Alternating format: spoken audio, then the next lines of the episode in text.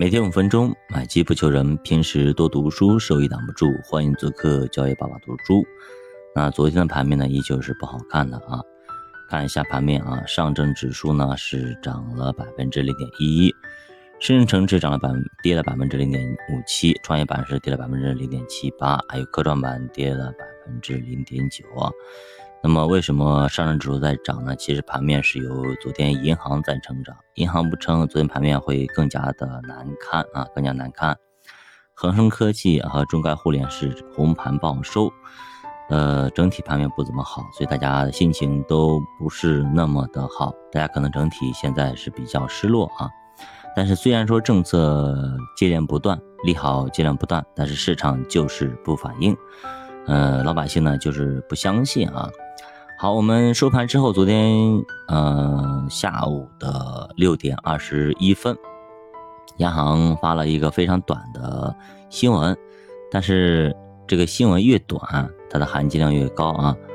决定二零二三年九月十五日啊下调金融机构存款准备金率，也就是在今天进行一个降准啊。现在央行也很难啊。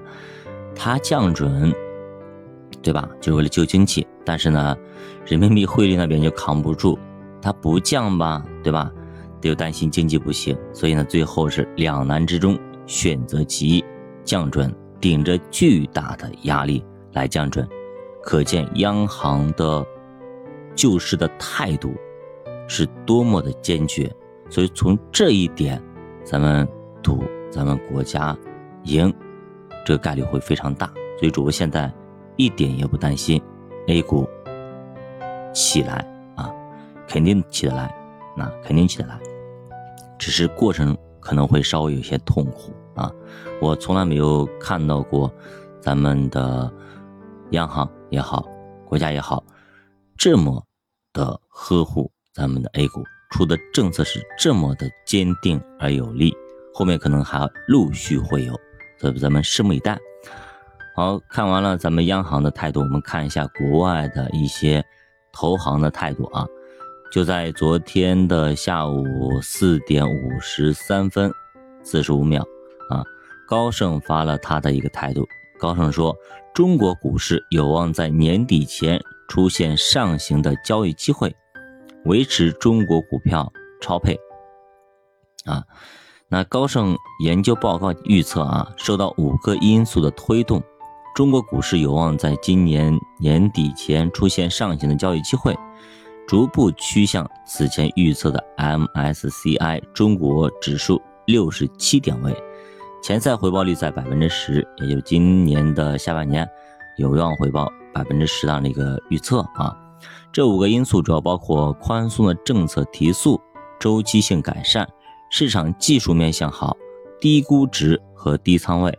具体到配置方面，基于稳健的第二季度业绩以及逐渐改善的盈利预测啊，高盛研究部股票策略团队对互联网、传媒、娱乐、线上零售和消费服务板块维持超配建议。所以呢，这里面大家可以去关注啊，因为这里边有主播配置的，比如说。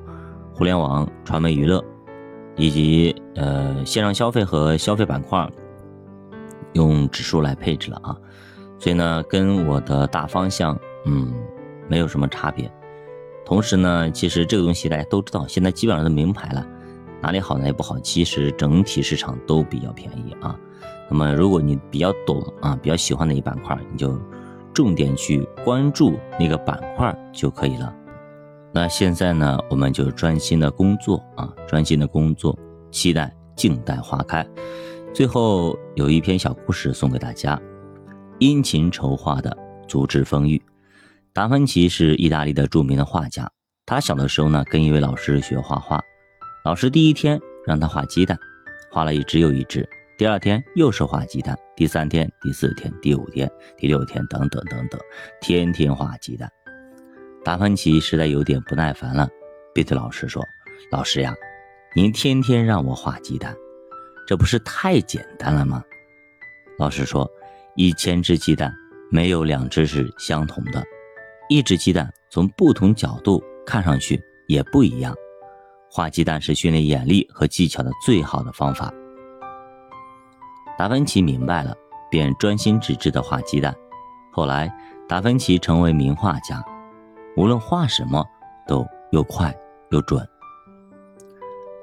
复杂始于简单，伟大始于平凡。没有做过牧羊的童子，就没有管理全国的大卫；没有默默无闻的拿撒勒，也就没有震天动地的各个他。